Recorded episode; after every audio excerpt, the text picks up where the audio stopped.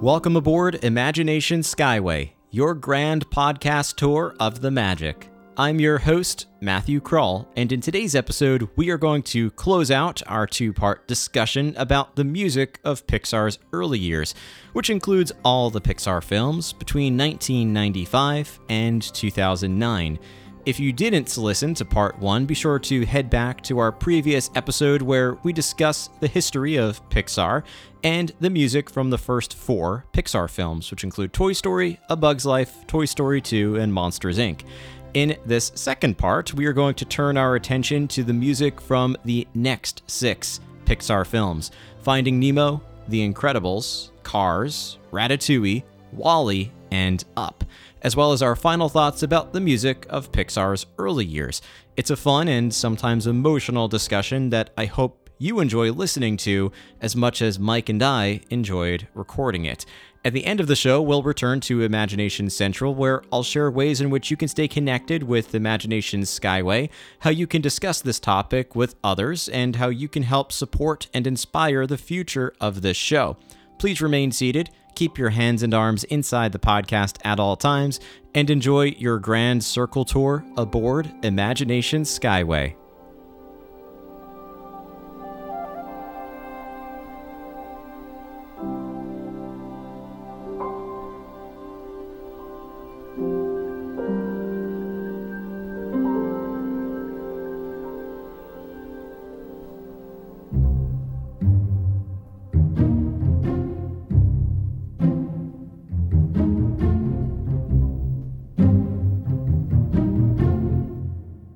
Guess what, Mike? We are taking a Randy Newman intermission. Um, are I know, but we are we are not going far from the Newman family because we yeah. talk about his cousin Thomas Newman now. yes, and this it, the Pixar early years are just so much fun because there's so much so much Newman family. Um, but Finding Nemo uh, is the next film. Oh, you know, I forgot to mention the directors. Toy Story 2 is directed by John Lasseter, Lee Unkrich, and Ash Brannon. It's important because Lee is going to make an appearance later. Monsters Inc., directed by Pete Docter, David Silverman, and Lee Unkrich. Pete Docter's important because he makes an appointment later, an appearance later. And Finding Nemo, I mentioned Andrew Stanton earlier um, with A Bug's Life. He is the director for Finding Nemo alongside Lee Unkrich. So now we have, and this is what I love is seeing – the directors, that's why I wanted to mention it. The directors at Pixar, early years, they are almost mentored by an experienced Pixar director, and then they become the mentors, and it's still a tradition that's happening. You still see these Pixar directors who at one point were co-directors with a more experienced Pixar director, now becoming the more experienced Pixar directors. Um, so that's that's just like an exciting tradition with Pixar that I love to see. Um, and one of my favorites is Peter Sohn being the director for Elemental. Like he's another one in modern Pixar times. Like he started out kind of as a you know, and I don't want to call him an amateur, but you know, he was working his way up in Pixar Animation Studios, and now he directed Elemental. And this tradition is, I hope, going to continue. It's just a fun little tradition to keep the spirit of Pixar alive. Um, so. Agree. It, it only it keeps the tradition alive, but also too it keeps, I think, that level of integrity in the films as well because they they are you know they they come you know they they they go up the chain. They respect the you know they respect all everyone that's involved in the film because of that reason and, and being mentored to, to bring up to that position and giving everyone a chance to to be able to tell the story that they want to tell i think is so important. So it's something that i've always admired. I, even as, you know we're talking about the earlier days of pixar where a number of the major players that involved all had you know they all had a chance at some point in time to direct their own film. Yeah it's incredible. So, Thomas Newman might be Randy's cousin, but man, his sound is very different. It's very different, and he is just as accomplished if for very different reasons. Uh, I would say, arguably, uh, almost equivalent to Randy Newman in, in many ways.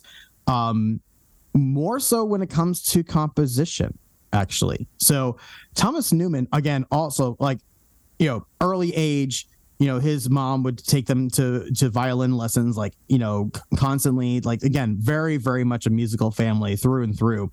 But Thomas Newman, before he uh, did the music for Finding Nemo. He did films such as oh I don't know The Shawshank Redemption. He also has done The Horse Whisperer, American Beauty, The Green Mile, and uh, he's actually been nominated 15 times for an Academy Award and has won six Grammys.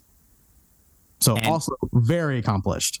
and that's why not because of the number of nominations and, and wins but you mentioned all those films you mentioned are dramatic films uh, drama Yes. films and that's why i think andrew stanton and lee unkrich picked thomas newman to develop the finding nemo score because this is a dramatic film um It is, and it's a it's a it's a it's a very different. I would say argue to say that Finding Nemo was a very different take on on Pixar stories up until this point, right? Because you know, think about Toy Story, Toy Story Two, Monsters Inc., and A Bug's Life. They're they're very fun films, right? Yes. They're very fun films. They're very, um, in many ways, very buddy films.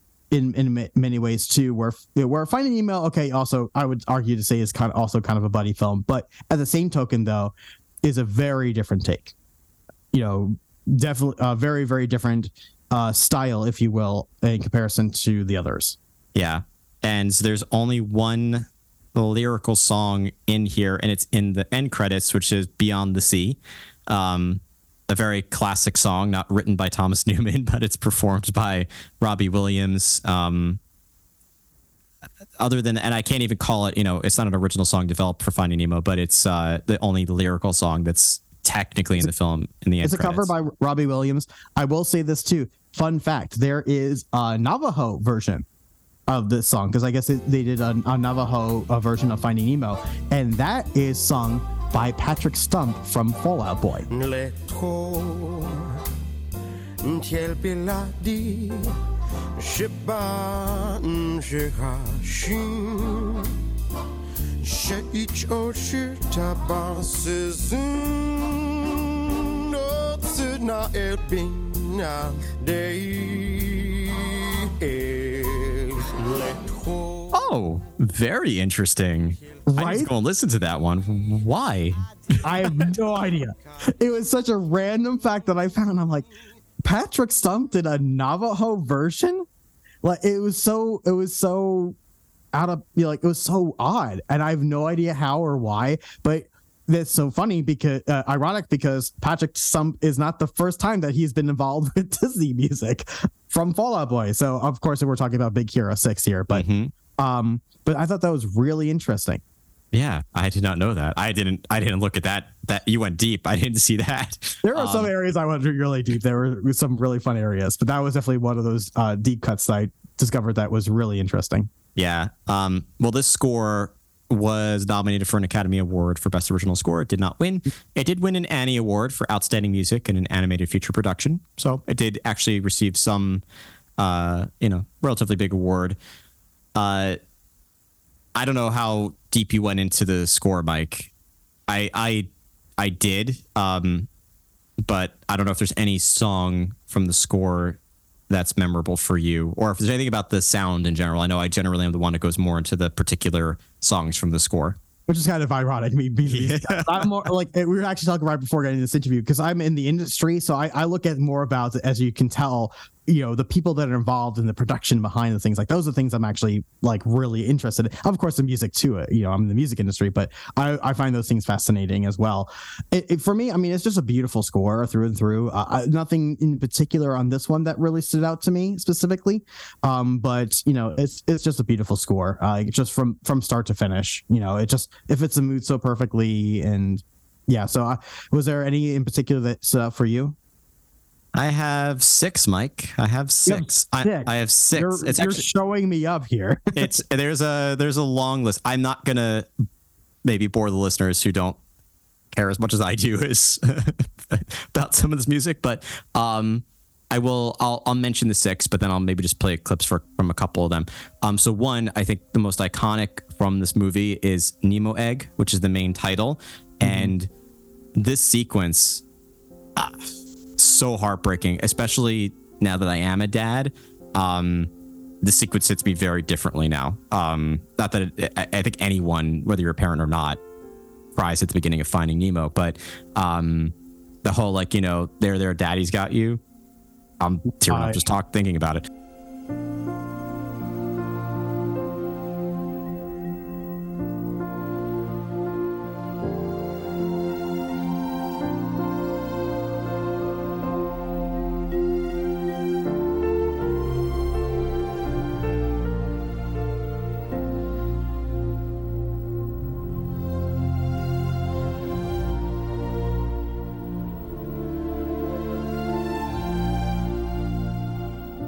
Especially something traumatic like that and it it sets the origin story for you can see that marlin always had insecurities and was always timid but now you pile on top of that a very traumatic incident.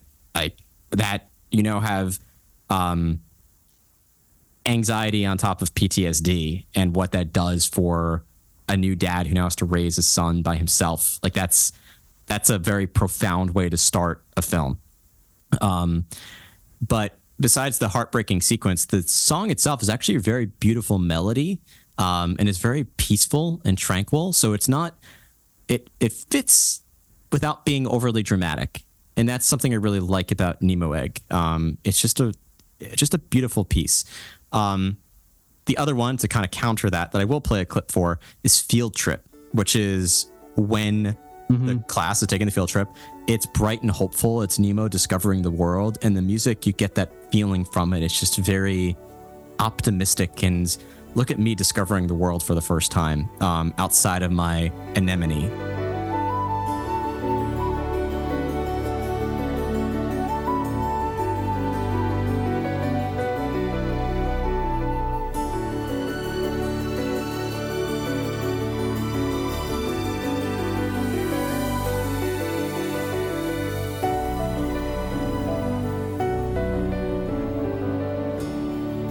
So that's another song I like um, that I'll play for you. Some Make sure you don't touch the butt. don't touch the butt. Uh, some honorable mentions. This one is not necessarily a favorite, but I thought it was kind of funny. Foolproof, which is when um, Gill talks about his plan to get the fish out of the tank, is That's a fun. spoof on the Mission Impossible theme. When you listen to it, That's it is. That's true. It is. So I'm a Mission Impossible fan. So I, I, uh, I'm very disappointed that the last film is going to be delayed a year, by the way. But it's a totally separate matter. Um, the little clownfish from the reef is sort of a happier version of Nemo Egg. Um, it's, it's sort of representing the joy that Nemo has hearing about his dad's bravery. Haiku, um, which is just a very like beautiful atmospheric piece. I can almost fall asleep to it. And fronds like these, which is the filling, like fulfilling conclusion music to the film. Um, so those are my favorites. But I will only, like I said, played a couple of clips. I'll let the listeners go and add the others to their playlists or their cues. Um, and the only other fun fact I have about this one is that Andrew Stanton, who is the director on the film, is the voice of Crush. And that's not the last time that's going to come up. Wow, I did not know that. That's Yeah. really that's really cool. That is He did a not the last time it's going to come up. You know, it'd be Um, fun. Uh, okay, if if anybody in Disney is listening right now, randomly have Andrew Stanton show up and do Crush's talk, yeah. Yeah. which is another attraction that's Pixar, hmm as well as the Finding Nemo musical. That's right. Has an original song in there. That's right.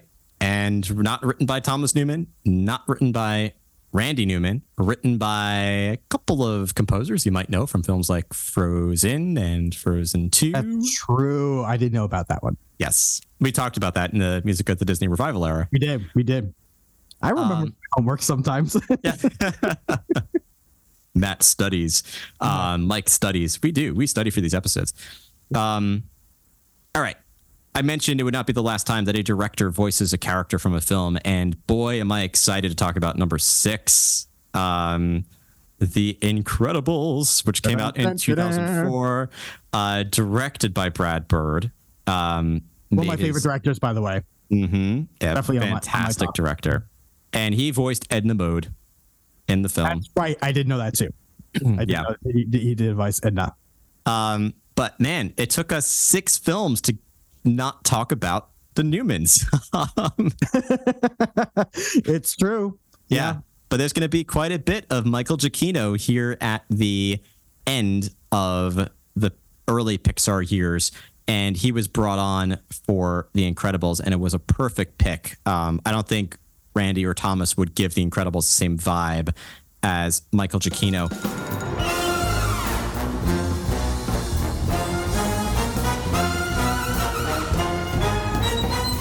Which, by the way, it took me a very long time to pronounce his name correctly because Is I it- pronounced it so many, so many different ways. It I used to pronounce it Giacchino, but It's it's, it's Giacchino, Giacchino. Michael Giacchino. sense. Yeah, Is that's is that Italian? it is. It is Italian, so Giacchino. That makes a lot of sense. So I'm gonna have to say it pronounced because also one of my favorite composers. So Yeah, I, I better get his name right because I've said that same thing, but I've pronounced his name two different ways, not knowing. But I this time actually went and researched. I did my own research um, to the right sources, which generally also includes finding a clip from a professionally done broadcast interview where the announcer introduces that person's name. Are they always right? No, but generally they're the- usually correct. You Yeah. you want to find it where he's saying his where, where he's actually saying, saying his own name. Yeah, That's but the only way harder to find. It's harder to find, right? I'm Michael Giacchino, and this is my interview. Um,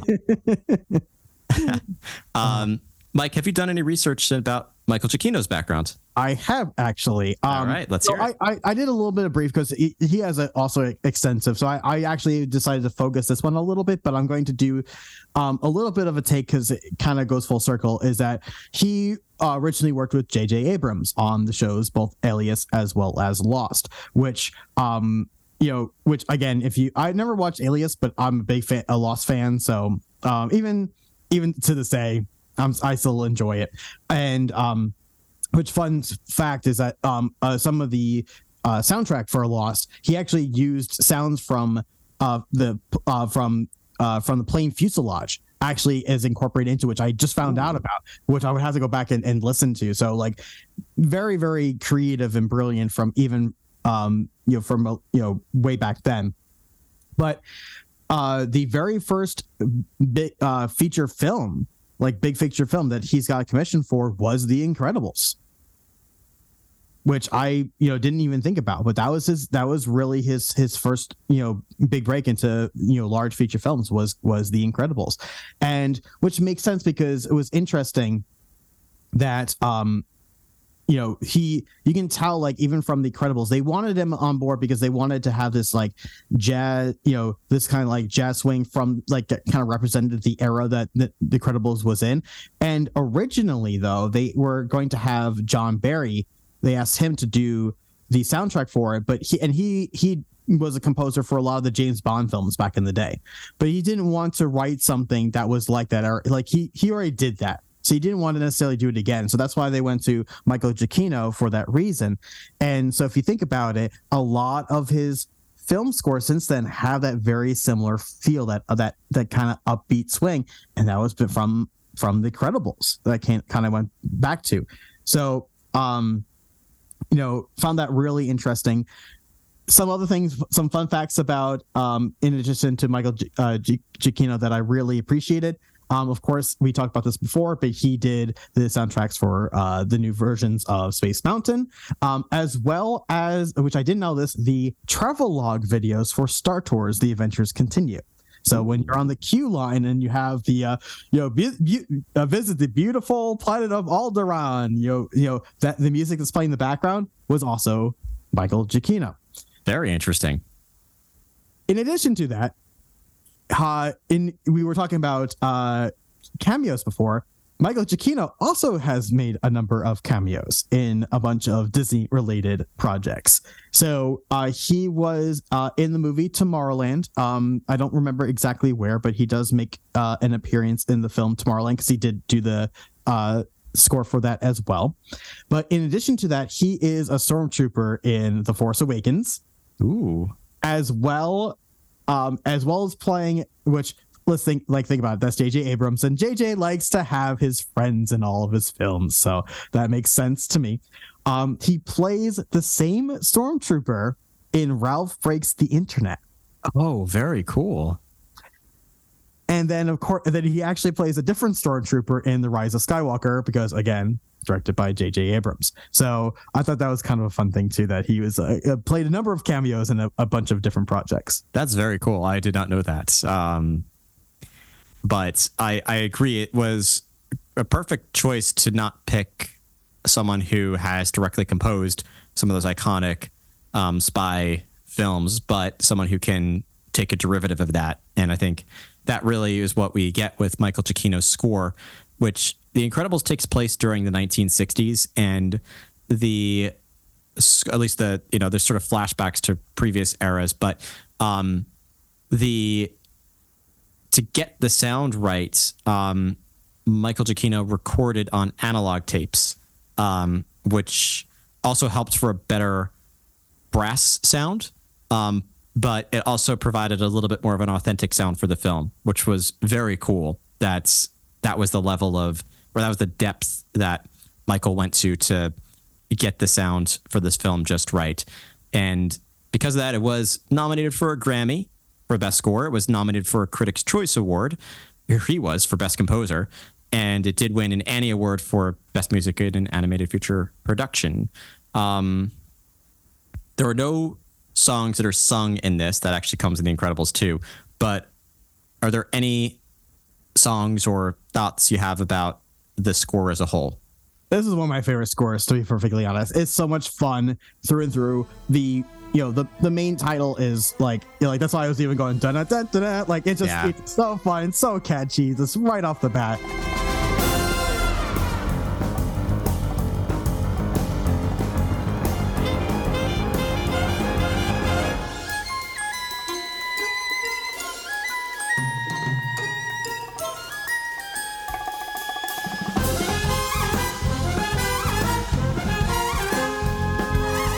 so thoroughly enjoyed. I would say some of my favorite ones is the hundred mile dash. Is super fun. Um, the the sequence with uh you know Dash being chased by uh, the bad guys.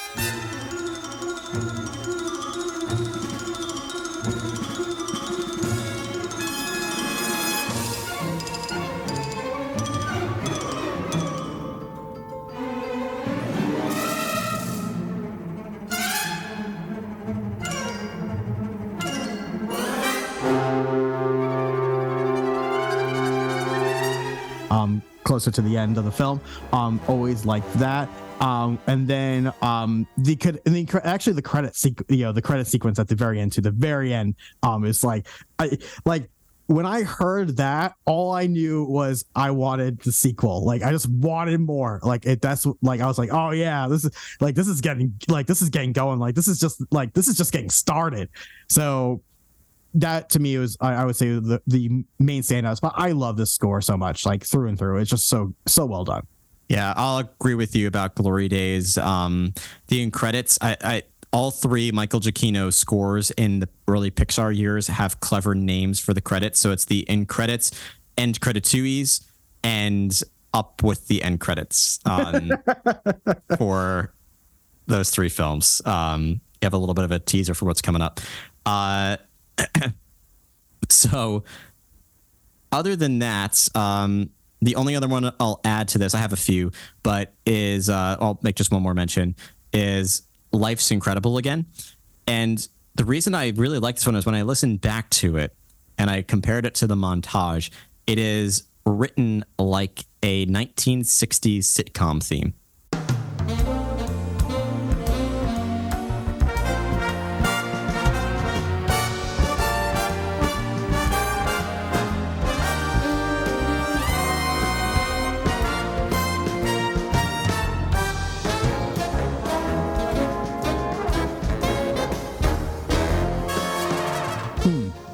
Interesting. Um, it's a whole montage that happens, but I almost could picture it as the opening credits for a 1960s sitcom. I love that sequence as well. And you're not the only one. That is the actually the most streamed song off of that soundtrack. Really? I would. I, Yeah. I thought it would be Glory Days, the opening. You, you would think so. No. Um, as of now, uh, uh, and actually by a quite a large margin. So that is the second most streamed song of uh, just shy of 9.5 million streams. But Life's uh, Credible Again is uh, 14.4 million. So not like a close, like close by any means, like a significant amount. So, which I think kind of makes sense because it's like it, it's it, it's it's fun. Like I said, it's like very sitcom, so it's like very, you know, so it's it's very happy, very go lucky. So I can understand that, but it really is quite quite fascinating. Very interesting. Um, well, that pretty much sums up the Incredibles. I mean, there's uh, other than the fact that Michael Giacchino rocks when it comes to developing the score, uh, there's not too much else to mention about the music. Um, it is very Giacchino style. That's pretty much all we can say that uh, about that. It'll come into the picture. Uh, The other two scores that he develops are very, very, very different. Um, all three are very unique, which is very cool. But it's great to have this, you know, what began his tradition of this iconic Michael Giacchino sound with The Incredibles. Um, 2006, we get what I think is arguably the heavyweight champion of the early Pixar years when it comes to music, which is interesting because it's usually not the most the highest film on this list for a lot of people. Um, is Cars. Ka-chow. Um, Ka-chow. Cars. Now, part of the reason for this, I think, is because it plays into rock and roll history. So that's really why it's the heavyweight champion. It's not the original songs developed for the film, which are, by the way, written by Randy Newman, but it's it's the um it's the rock and roll history that's present in cars and not just rock and roll but country. There's there's just a ton of history in this film and a lot of songs. Um the film was directed by john lasseter. This was a project that john lasseter was very passionate about. Um he it is very personal for him too from a lot of his early road trips as a kid cross country um, and also directed co-directed by joe ranft who is the voice of some pixar characters. And um, we're to maybe talk about another film but um, uh, oh no that actually is to be this one we're to talk about it. I'm just to run through the set list real quick because there's there's a lot of very iconic songs in here.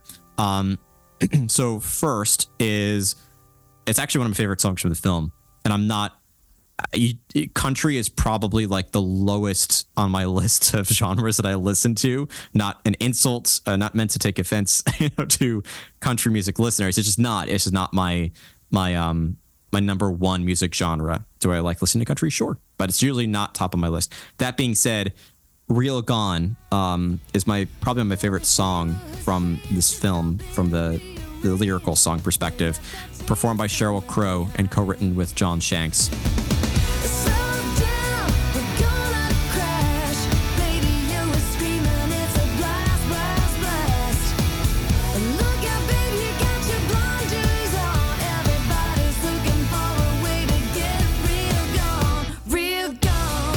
There's also Route 66, performed by Chuck Berry. Life is a Highway, um, which was made famous by Rascal Flatts and performed by Rascal Flatts in this film. Behind the Clouds, which was performed by Brad Paisley, co written with Frank Rogers. Sh-Boom, performed by The Clouds. There's a Route 66 credit version, performed by John Mayer. My Heart Would Know makes an appearance in the film. That's performed by Hank Williams. Find Yourself, another Brad Paisley song, and an original song that was written by Randy Newman, but not sung by Randy Newman, called Our Town. This one was performed by James Taylor, who is an icon and six time Grammy Award winner. Uh, he was inducted into the Rock and Roll Hall of Fame, and his greatest hits album is Diamond Certified with over 12 million copies sold. Um, and this song, I love Our Town. It's it's definitely one of the the best songs, and it was the one that won a Grammy for Best Original Song in this film. long ago, but not so very long ago. The world was different, oh, yes, it was. You settled down and you built a town watched it grow. It was your town.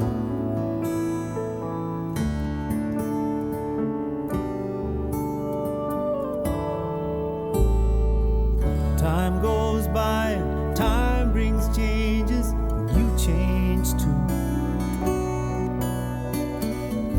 Nothing comes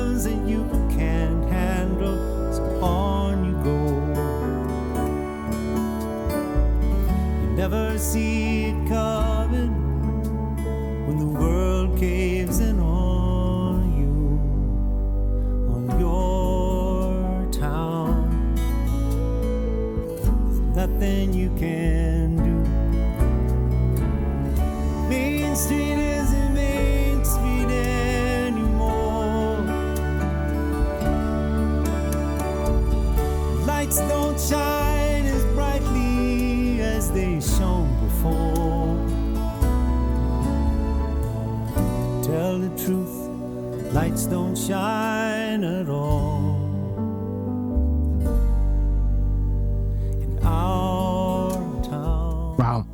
did more deep dive in the cars than I did, which is ironic because it's the one that actually has like something in The rock. most music history. and I did tell you, I did text you. you, you did, I did but, text know, you. But, but that's the thing too, right? Is like you know we were talking about before is uh, you know we would we would comp- like, we don't tell each other what we're actually researching, but we tell give our we do compare notes a little bit ahead of time. But I knew when you were like, oh, we're gonna deep dive into ca- uh, into cars. I'm like, okay, cool. Like you could do the deep dive into cars. I'll focus on. I'm gonna find some of the more you know uh, other areas. I was really trying hard to find things that I didn't think you would be researching into. That's fair. Um, before we get to the, uh, you know, some of my favorites, I want to hear yours. I mean, I really like "Life Is a Highway." I'm not a huge country fan either, but that's such a song, uh, fun song. It's like it's a Perfect very road trip song. perfect road trip song. It's a great way to you know to start off the film on. So uh, I always thoroughly enjoyed that one. I would say that would be a good one.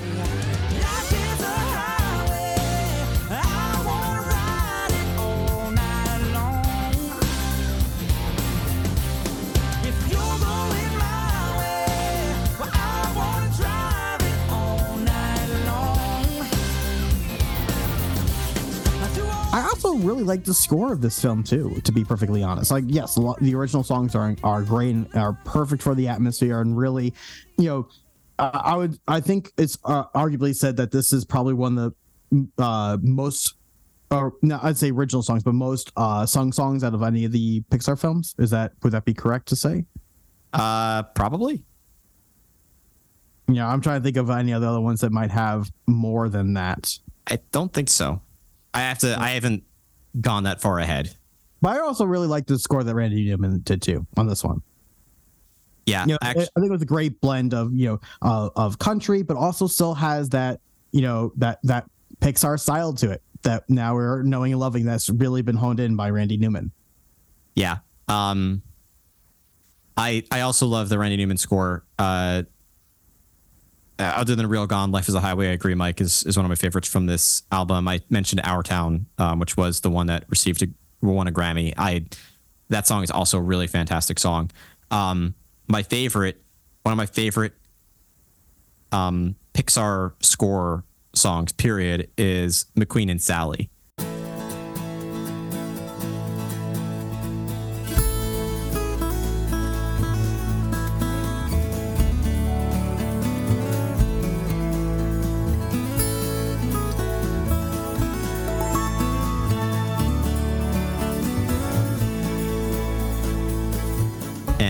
That's also the song that's played for your Radiator Springs Racers fans like me in the beginning of Radiator Springs Racers as you're Great. going up. It's just Yep. it's and it's it captures that feeling that you get on the attraction and that is captured in the film and the purpose of it, which is just to enjoy the beauty, the serenity in the moment. And it really captures that really perfectly. It's a very carefree type of song.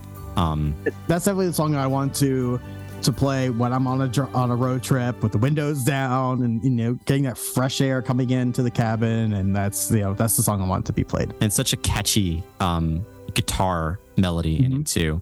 Um, I don't know what type of guitar it is. That's for something you could probably tell me. We'd have to go back and listen to it. Um, I don't know if it's acoustic. It's nothing electric, but like No, it's acoustic. yeah. Uh, but I don't know if there's a you what- particular type. Um, yeah, I can't tell you right off the bat. yeah, but it's it's the the choice of guitar was also very appropriate. Um, it came across as uh, very country at the same time, um, so it it was a really perfect choice. A few fun facts about this one. So I mentioned director Joe Ranft. He's worked on other Pixar films as well. He voiced Red in which is not a big role. Red doesn't say very much. He's a very shy character, but um, the crying that Red does, so he voiced that. And Joe actually passed away in 2005. The film debuted in 2006, so that's why he gets a little bit of a um, tribute in the end credits. Um, Paul Newman and George Carlin. So they're both in this film, both very, I mean, iconic actors. Very interesting that they both passed away around the time that Cars came out as well. And it was for both of them with such iconic and, you know, huge careers. It was their highest grossing film of their careers for both of them. Real for both of them. For both of them. Wow. Um, and I said this was a, a heavyweight in Pixar's early years. It was the first Pixar soundtrack to achieve gold certification and is now considered platinum. Wow. That's amazing. So it's a really power player, really big power player in Pixar's early years and in general for Pixar music. Um, but I guess that's all we'll say about Cars because One more thing that I noticed too, that Yeah. uh, fun little thing that um because I just watched uh, Cars like a day or two as well, and uh, the end credits because you were you were talking about Oh, yeah. John Ratzenberger and yeah, so he plays Mac of course in, in Cars and then there's a drive-in scene at the end where they're watching and it's it's literally uh scenes from prior Pixar films, but as cars, and but it's exactly saying the same lines, but it's all the John Ratzenberger scenes. so so he, like see back saying like, oh, that's a really good actor, and like, oh, that's you know, oh, that's really cool, good too. Then at the end, he's like, wait a minute, they're just using the same guy every single time. It's really funny thing. what kind of cut rate production is this? there you go. so I, I always appreciated that. That was that was really funny. Um, yeah, I, I, you, it's funny. I actually was thinking that and it slipped my mind, but I appreciate you mentioning it because it, it did come up in my head as well. Um, man, we have we've been talking for almost two hours. We still have three films to go, but it just goes to show how much there is to talk about Pixar. This is just the first ten films. I mean, we, this is longer than our Disney Renaissance episode. It's Um, true. So the next one's my favorite. It's Ratatouille. This came out in 2007. It was directed by Brad Bird and Jan Pinkova. I don't know how to pronounce his last name, so apologies there. But the score was composed by Michael Giacchino. And I want, you know, for all of you listening, to do your homework. Go listen to the scores for The Incredibles, Ratatouille, and Up. All Michael Giacchino, all very different. Um, very i was actually very surprised when i when when i went back i'm like oh that's right i i didn't remember like i forgot that he did you know the scores for these films because you're right they're so different than what he normally does yeah, the range of genres that he can write is really incredible. Um, for the feeling of this film, there are some cliche elements um, that are incorporated into the score. It's a, it is intentional. Um, it's really meant to draw on a lot of the Parisian romanticism. Um, there's uh, French jazz manouche, which is one genre that pops up. There's folk pop. There's the traditional sounds of Parisian cafes. You get a lot of like accordion, violin, jazz guitar, piano, clarinet, very like almost cliche French instruments, but adds a lot to the sound of this film. But Brad Bird's direction for Michael was to express the taste of food with music.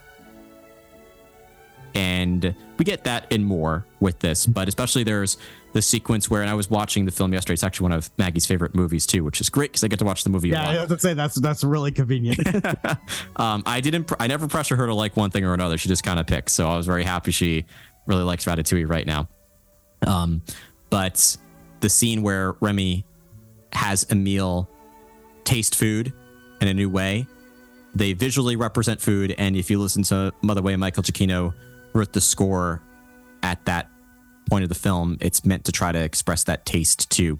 Um, again like the different combinations of things and putting them together you have different sounds and then put the sounds together as well Yeah. Um, now I do have before we get to the the score itself. Um, I do have some fun facts. One of them is specifically for you, Mike, because it took me until two, three years ago, maybe less than that, to realize this. Do you know who does the voice of Skinner? Oh. I've heard his voice so many times, but I don't remember off the top of my head who the actor is. I, I this is why it took me so long. I had I didn't hear his voice this way at all. Um, it's Ian Holmes, who is um, Bilbo Baggins in Lord of the Rings. Oh my gosh. Really? Yeah, Wow. but That he takes on a like very good all. French accent. No, I know it's it, it doesn't sound like him at all, but it's it's Ian Holmes. Wow. Yeah.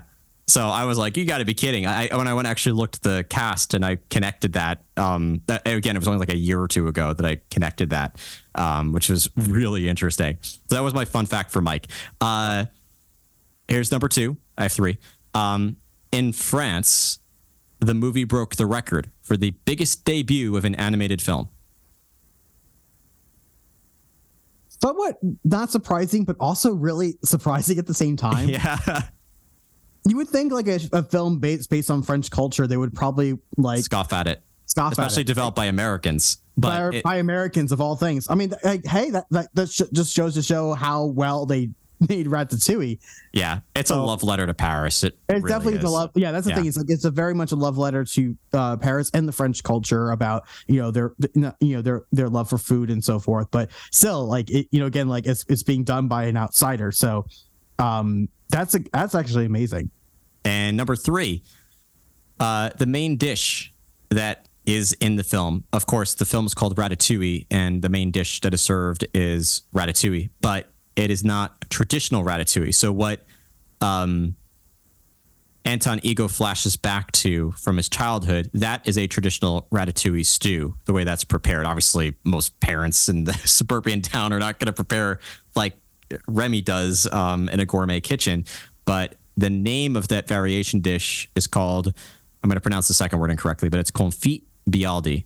Um, I don't know. That is kind of an interesting fact. Like, oh, it's ratatouille, but no, it's it's confit byaldi. Uh, so it's I don't know. I, thought- I thought that would be an interesting fun fact to share.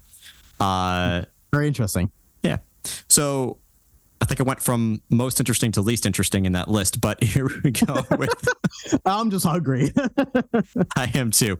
Um, this did win a Grammy for Best Score Soundtrack Album. Um, it was nominated for an Academy Award for Best Original Score. It also won Michael Giacchino another Annie for Best Music in an Animated Feature Production. The only song that's sung in the film is Le Festin, which is performed by Camille, who's a French singer.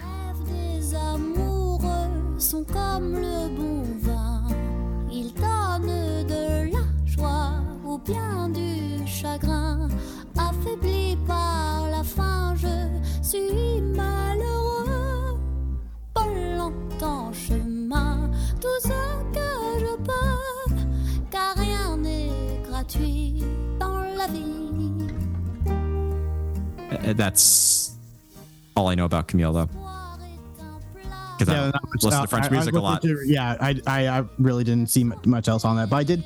But li- like you mentioned about Le Festin, um, which is about his uh, Remy's dreams of becoming a chef. Um, I did learn that. Um, I also did notice too that Michael Giacchino did have a lot of depth to the score as far as the themes between uh, the characters, especially with Remy. There's actually a couple of themes for Remy, not just even one. Where a lot of times you have soundtracks where the theme of a character will have some sort of variations to it, but for the most part are going to be, you know, uh, very similar. Where this is, they he has a couple themes for Remy, where one's about him with the rat colony, but then other another one about his hopes and dreams, which we were talking about literally before about the dichotomy between you know his responsibilities to his friends and family and chasing his dreams. So I thought that was very interesting that he took that type of an approach. Um, but also there's a buddy theme between uh, Remy and Linguini, which uh, of course makes sense for many reasons. So uh, I just really liked you know the depth of of the score of this particular film. Yeah, I love this score. Um, and Maggie also loves the score, which I'm very happy about because there are mornings I, I've gotten this tradition. You get a family history when you listen to the show too. I started a tradition with Maggie um, in the mornings um, that when she wakes up, you know, I can usually see and hear on the baby monitor when she wakes up, um, or when I want her to wake up. So as to not like barge in and turn on a light. Not that a lot of parents do that. I wanted her to have like a pleasant start to her day. So I started playing um, soft Disney music or just soft music in general um, on her Amazon device in the room. Um, and I one day played Ratatouille, and she's like, "Oh, what's this?" And I said, "Oh, this is Ratatouille, the music from Remy's movie." And she's like, "Oh," and then there's sometimes and now she's able to to pick it out when I put it on. She's like, "Oh, you know, Ratatouille, Remy," and I said, "Yeah, that's that's right." Um, and now she'll sometimes request it um, to listen to, like, "Oh no," like I'll put on something else. She's like, "No, Ratatouille," and I'm like, "Okay, we'll listen to Ratatouille." Um, I love the score, so I'm really happy that she loves the score too. We'll see how long that lasts. I'm enjoying these moments while she's, you know, about two years old. Um, do you have any? You mentioned. I'm so glad you did your homework on the themes. Um, between that makes a lot of sense. Are there any particular songs from the score that you like? Uh, not necessarily off the top of my. I mean, I, I think "Love Love Is Seen" is a very beautiful song, so I, I thoroughly m- much enjoy that. Um, but yeah, this is another one too that you know sometimes it's really hard to have something that stands out because it's just. I feel sometimes that the best music are the uh are sometimes not all the time, but sometimes are the ones where you don't even really are recognizing the music for how amazing it is. you it's just a part of the entire film experience. Do you So- feel that way about John Williams? Sometimes I was gonna say there's there's some exceptions I think to that rule. There's some exceptions to that. John I mean, Williams music makes the film sometimes. it does.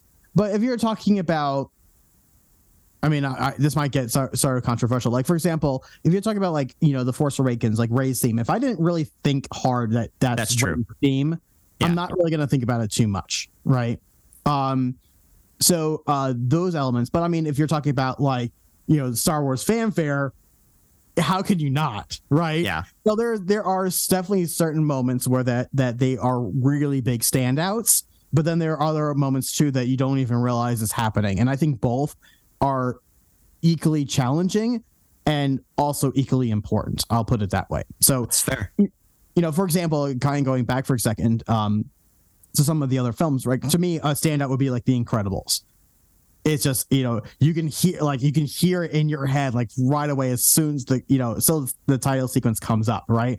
To me, that's a very much a standout. You know, but there's also a lot of other films where it's just like absolutely beautiful, gorgeous music, but it's it plays more, you know, you know, uh, as a as a underlayer, if you will, to what is going on in the scene instead of being on the forefront. And again, both are very important and very challenging for its own sake. So, for a film like Ratatouille, I usually find it's more of that underlayer that's em- emphasizing the scene rather being in the forefront. That's fair. Um, well, I have seven. I'm not going to. I would hope so being your favorite. I'm not going to play all of them. I will list them, um, and I'm going to play one of them. Um, so, Souped Up, which is when Remy's creating the soup, it sort of captures that excitement of discovery and invention. Colette shows him the ropes, um, which is just fun and peppy when he's showing Linguini, when she's showing Linguini how to cook, uh, which is really, really, really showing Remy how to cook.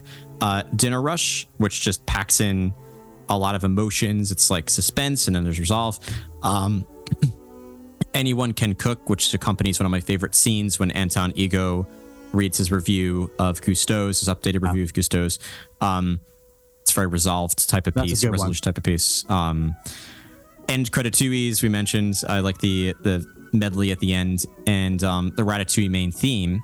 Um, I really enjoy, but my favorite is Wall Rat.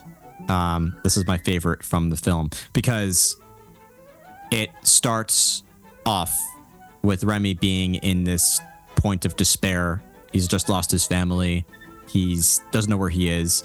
Um, but then he goes to discover, and you can actually hear Remy running in the music. Michael Giacchino does a great job of writing the music, and particularly I think the flute, in such a way that it does kind of you could picture a rat running. Um, but then my favorite part is the end because this is where I think this is Michael Giacchino's love letter to Paris. It's when Remy emerges on the rooftop and gets this grand dusk view of Paris. And I think it really does capture that feeling that a lot of people have seeing Paris for the first time, especially with a view like that. Um, so this is my favorite one from the film.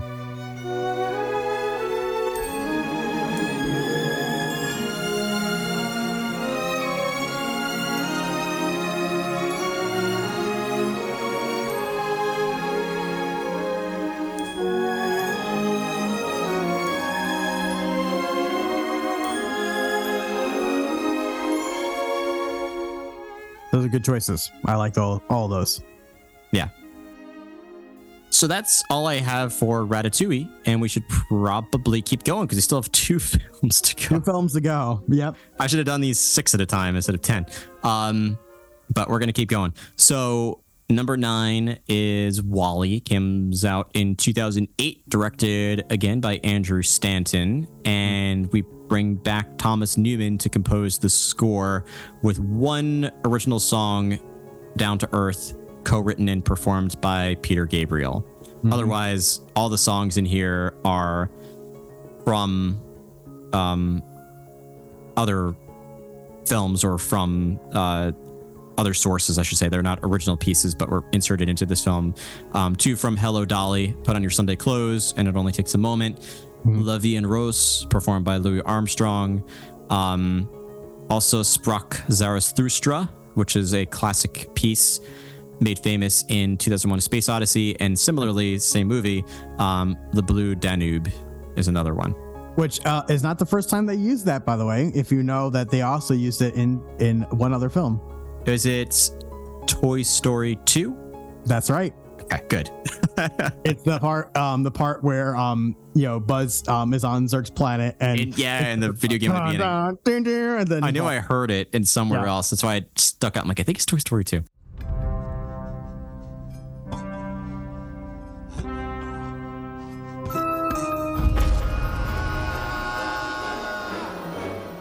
Um, that's a good good piece of trivia that I've missed it. Uh, all right, Mike, WALL-E, what do you think? This is my favorite. I mean, I love I love WALL-E to death. Um, it's it's so, um music wise, especially, it's just gorgeous, gorgeous soundtrack. Um, I also want to mention a couple things too about some of these uh aspects. Uh, one, Thomas Newman. They, they brought him back specifically on how well Stanton and Newman were a team in Finding Nemo. So when Stanton came back to That's direct call. WALL-E, they wanted, you know, they they realized that they paired very well with each other, and you know, obviously it was a great match once again for WALL-E specifically. So they brought him back for that reason. One other thing, uh, fun, uh, little fun fact on the side is that, uh, his uh Thomas Newman's uncle Lionel actually worked on Hello Dolly. No way. Yep. And it's uncle. It's not even it's not even Randy Newman's father. It's another it's a like it's Randy and Thomas's uncle from you know, so they had a big family. So I was trying to understand the lineage and how it all worked. But yeah, so he um so he actually worked on uh, the music for Hello Dolly. So it's kind of Wow. interesting all decades later that now it's being used in um his nephew's film. That's very cool. What a small world. right? So, um, and I thought I thought the Hello Dolly song, both them, it only takes a moment and put on your Sunday clothes was just such a great dichotomy, it's such a great contrast to, um, you know, to the world that WALL-E is in right now. Of you know, this is where planet Earth is, is like the you know, distraught and abandoned, and having these fun happy-go-lucky songs of a you know of a, a very past time i thought was just very it was a combination of very um emotionally warming but also very emotionally eerie at the same time Out there, there's a world outside of Yonkers. Way out there beyond this hick town, Barnaby. There's a slick town, Barnaby. Out there, full of shine and full of sparkle. Close your eyes and sit, listen, Barnaby. Listen, Barnaby.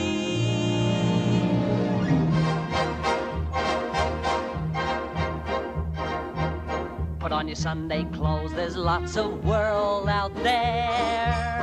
Get out the brilliantine and dime cigars.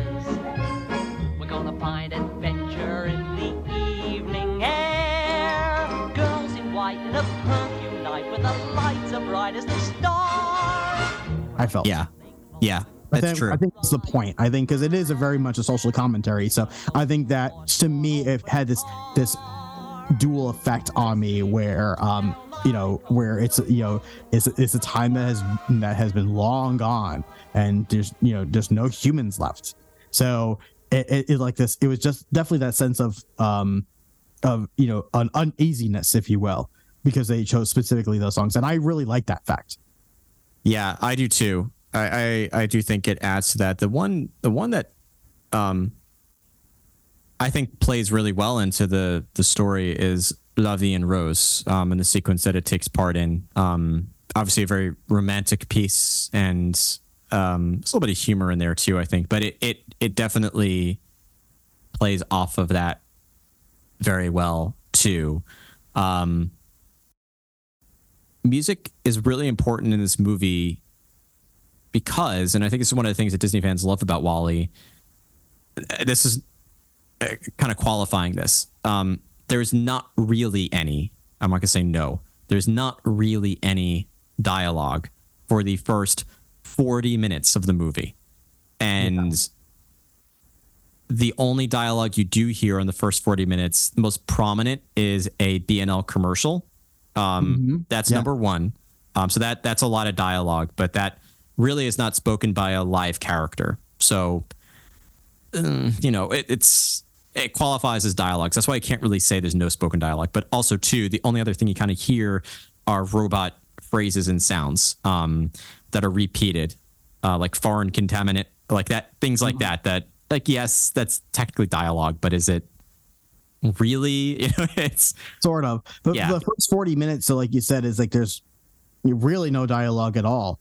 And in fact, if you remember when that was that, that was a big deal.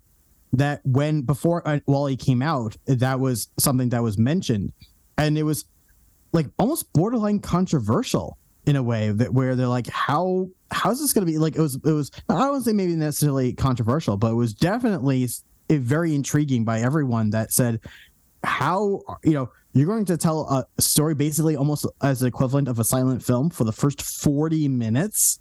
Yeah, so i remember that was definitely a major talking point of WALL-E um, right before it came out and obviously you know, it was amazing but also that was a challenge for thomas newman because he had to write score around that fact that, that there was no dialogue for the first 40 minutes of this film. So Yeah. that was also a big challenge for him is to to make a score that's going to work you know you know especially in the in in this type of format that's normally not the, going to be the case right. It's it's true. Um, other than that, like the score is obviously it's a different take uh, on the, or different s- sounds than Finding Nemo. It has some of the same atmospheric, melodic uh, qualities to it, but obviously a little bit different. Um, are there any? There, it didn't win any awards. It was only nominated, um, which is still great, but nominated for an Academy Award, a Golden Globe, Critics' Choice Award. Um, all those for Best Original Song did not win. Are there any songs from the score that you love? i really do like down to earth by peter gabriel i think that's a really great song at the end um i also really like define dancing Me too. yeah it's just a beautiful sweet song and um and if i remember correctly that is the same song that is in world of color if Yes. i remember correctly so Yeah. yeah it uh, you know great choice um but yeah that's that definitely is one one of the ones that definitely stands out to me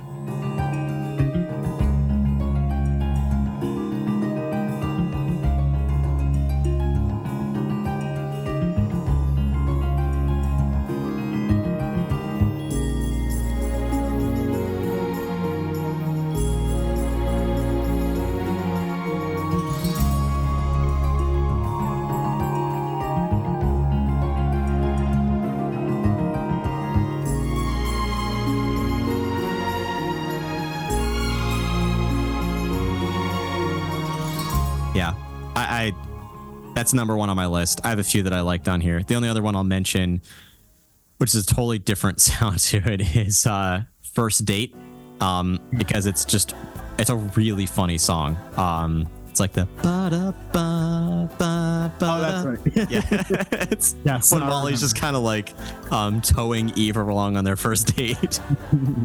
That's a really sweet. It's a very cute. It's such a very cute song.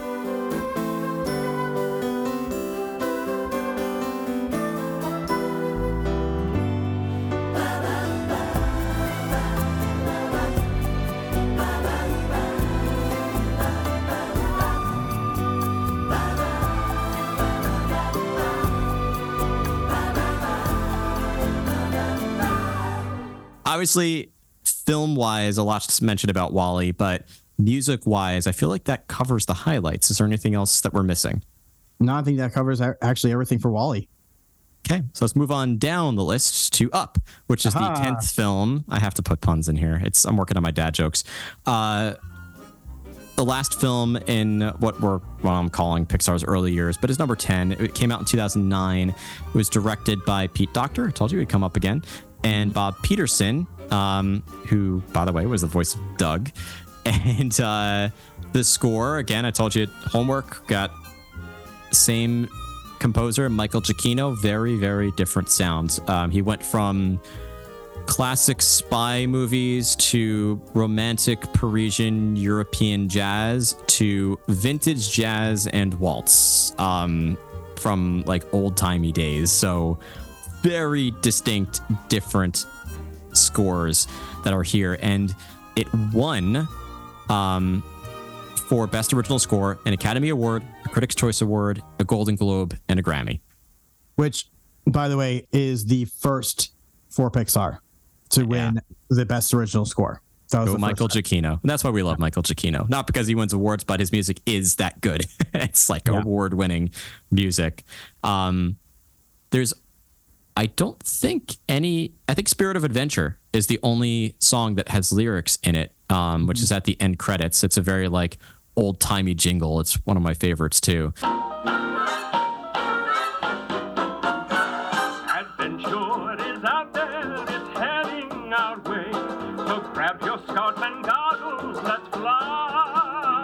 I've mapped out our journey, we're up here to stay. A sunset is our home, a moonbeam we will own. My spirit of adventure is you. But otherwise, Mike, what are your thoughts about the score? I should have started with that. No, I, I I love the score as well. Um, it's find find it very interesting because this one was definitely uh the focus of this one was to have a very character based score. So again, a different take for Michael Giacchino in that particular way, and that is definitely throughout. So you have like Muntz's theme, which is a specific version in the be- very beginning of the film when they're showing um where you have the um uh uh why am i blanking on names right now? The young carl like watching the movie theater and you know watching his you know his hero and then it comes up later on. So and you have you know themes for all the characters l l of course has a, a theme as well. So i thought that was very interesting that he had a um that was the different challenge for him was to develop themes for the different characters and make it very character based because that is what you know because up is a very character based film It is. Um, Married Life, I know you mentioned, and I mentioned earlier, is one of our favorite pieces. It's probably one of the, um, again, another really iconic Pixar score or song. So much so that it also is a song that you hear walking down Main Street USA these days.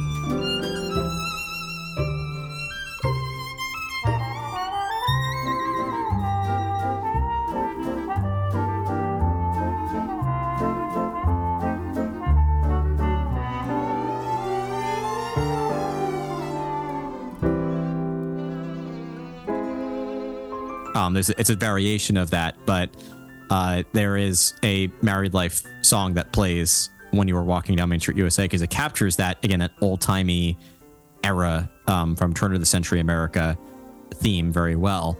Um, that one is is a really great song. Are there any others from the list for you, Mike? Nothing that really stood out for me on that particular one. Was there a couple for you? I have seven, Mike. I'm gonna just. of course you do. Maybe you should be in the music industry. I don't know. I can't. I mean, I, I just am a fan. I'm just a fan. um, so I'm not going to list all of them. I will go with two more. One is, I mean, Married Life is an emotional sequence, but a more emotional sequence with a more emotional song is Stuff We Did, is the name of the song. Yeah. Um, where Carl is running through his album with Ellie to discover there's a little um I'm getting goosebumps talking about this. A little epilogue she left for him, um, and the note that she left, and the feeling that he has in that moment. But it is such a like, it's one of those songs that is incredibly quiet and powerful at the same time.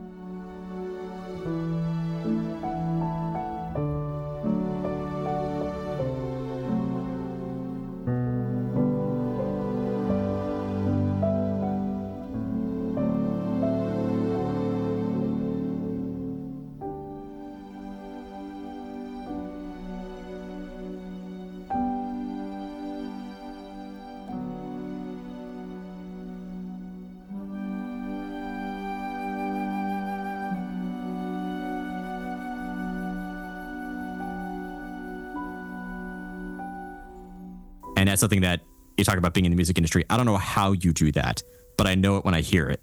um, It's true. So- and you're the other one that that is actually the second most streamed song. Um, number one is is Married Life, which yeah, that's not surprising. it not surprising at all. yeah.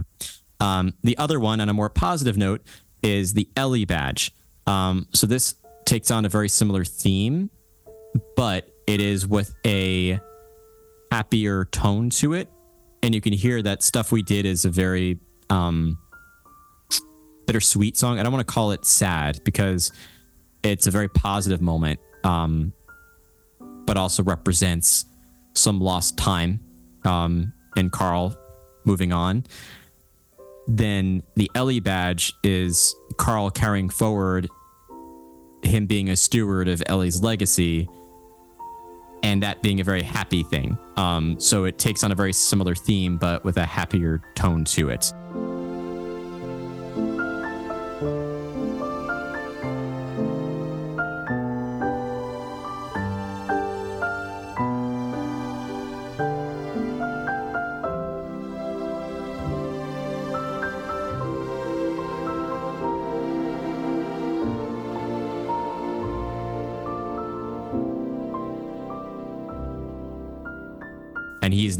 Transformed character. He has his own character arc in this film, which I very much like. Um, so those I'll call out as honorable mentions. Um, but there was, I've got I've got seven on here. Up with titles. I'll, I'll end in a very positive one. It's very like fun and a very clever name that Michael Giacchino gives the song again. Um, but up with credits. Uh, sorry, up with titles, and then up with end credits. Uh, up with titles is very fun, old timey intro. So I like that one too. Those are all good choices as well. All right. We ran through 10 films that only took two and a half hours. Uh, is there that's anything else that we are well, I have some some final questions for us to discuss, Mike. And thanks for sitting with me for this amount of time. Oh, are you kidding? I can't believe it's been two and a half hours. yeah. Um, so first question I have for you is now that we have thoroughly discussed these 10 soundtracks, which of the 10 is your favorite? For soundtrack specifically, Yes, not films. Music. soundtracks. Yeah. Toy Story 2. See, I told you. I made the argument in the very beginning. Toy Story 2 is the one. Um, I, I'm not going to say Ratatouille. I really shouldn't. Uh, yeah, pick something else. I'll say Cars. Cars is a good one too. Um, I think I made my own argument that Cars Cars was the heavyweight champion of this one. Um, maybe followed closely by Monsters Inc. That's yeah. I mean, it's hard. It's hard to pick sometimes which ones like, but uh, to me, like uh, as far as like what I get most excited. I, I mean, toy. It, even Incredibles. Like, ah, jeez. It's Mhm. sometimes really hard, but I'll, I'll, I'll, I'm gonna stick with Toy Story 2. I'm just gonna Yeah. stick with that one. That's a that's a really good answer. Um, second question. Now that we have discussed this thoroughly, we usually have some sort of recap. We recap the Disney Renaissance films. We recap the Disney Revival era films. So, how would you encapsulate or summarize the early Pixar years from '95 to 2009, specifically thinking about the music? Randy I Newman. Two words. Man, I was just shy of 11 years old when Toy Story came out. I still remember seeing that in theaters for the very first time. That's awesome. I just remember the Happy Meal toys because I was. Oh my gosh, the Happy. Meal games too. Yeah. Mhm. Um, but it was so different. And and I knew what I was seeing was very special. And it's just amazing to see how many hard hitting, like how many incredible stories that were told in those first 10 films. Like there's not a single one that I that out of that list that I don't have a, an emotional connection to. From everything from the visuals to the acting and of course the music itself. And that in itself is a very special thing. And just goes to show how talented and passionate the Pixar team was in this early days. And yeah, it's also true to to today as well, of course, but especially those those first 10 films were just massive successes one after another after another and to catch lightning in a bottle like that you know being in in in creative i always like to say this is that there are so many things that have to go right to make it a success. And there's very little that that could go wrong for it to be a complete failure. Yeah. and to have that many in a row like that is is something very unique and something very very special. And um, that's something that i've always admired about these films is and they're all like you know think about it too out of all those only one of them was a sequel only one out of those 10 all the rest of them were original stories Yes.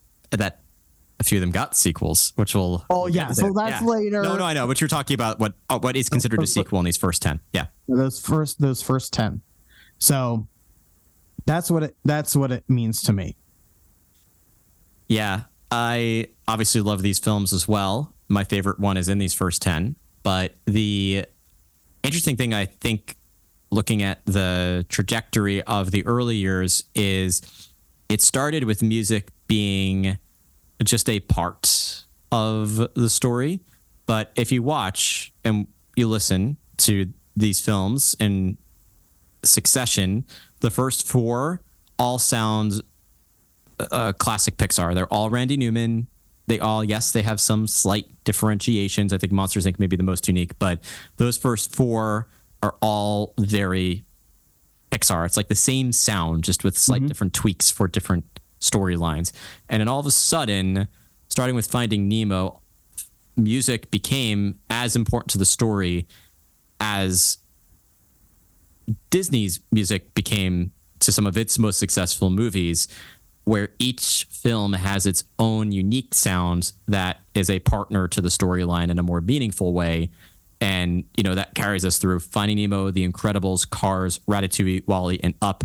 Very unique when you stand on your own. I mean, you could arguably get if you if you didn't know the score well enough, you could probably get a song from A Bug's Life confused with Monsters Inc. or with Toy Story 2. Agreed. Like they they do have very similar Very sounds, but similar. you you cannot confuse a Ratatouille song with a, a WALL-E song or with um, Finding a car Nemo. song or finding like they all are very very unique you know instantly because Very of how unique. it's Yep. it, it captures the story what movie it came from so for me that's the the growth that came from the music specifically in those pixar early years and that sums up our thesis And i hope the listeners are still with us uh so I think we should just end it here. But um, Mike, I really appreciate you taking the time to join me for another episode. And this just leads us to more topics to discuss, which I'm very excited about. Yep, I can't wait to see to talk about what's next. Yeah. What would you like to be next? I mean, do you want to just do the next the, the next uh, uh, run of Pixar films and We can. We can go to Star Wars. Ooh. We can go to Avengers and Marvel. Oh man. I mean, you're not pulling my leg on any any one of those three here. So Lucasfilm with Indiana Jones, perhaps. I, there's not a lot to talk about with Indiana Jones, but I honestly, I, I mm, like, I'm more than happy to talk about any of those. They're Yeah. the- all those will be so much fun.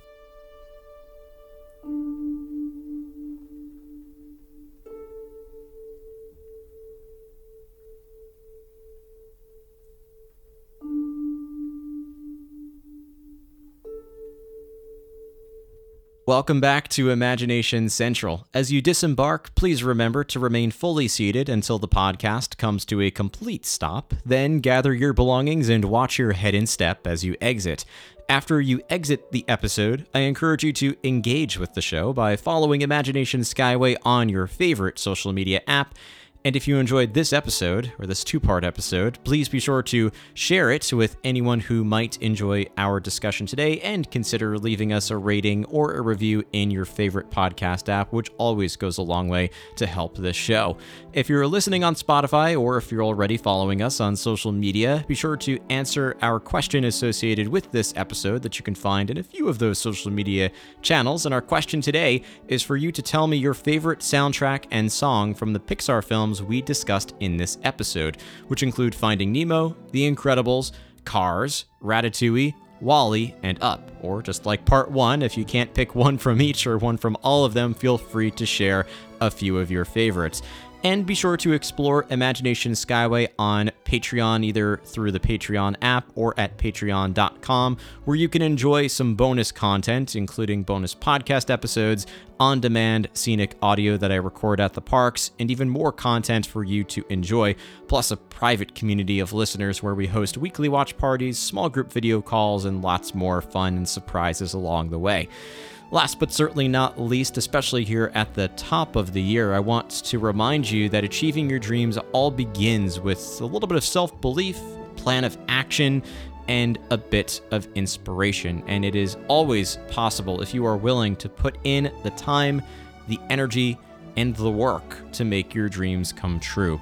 Thank you so much for riding aboard Imagination Skyway, and remember if we can dream it, we can do it.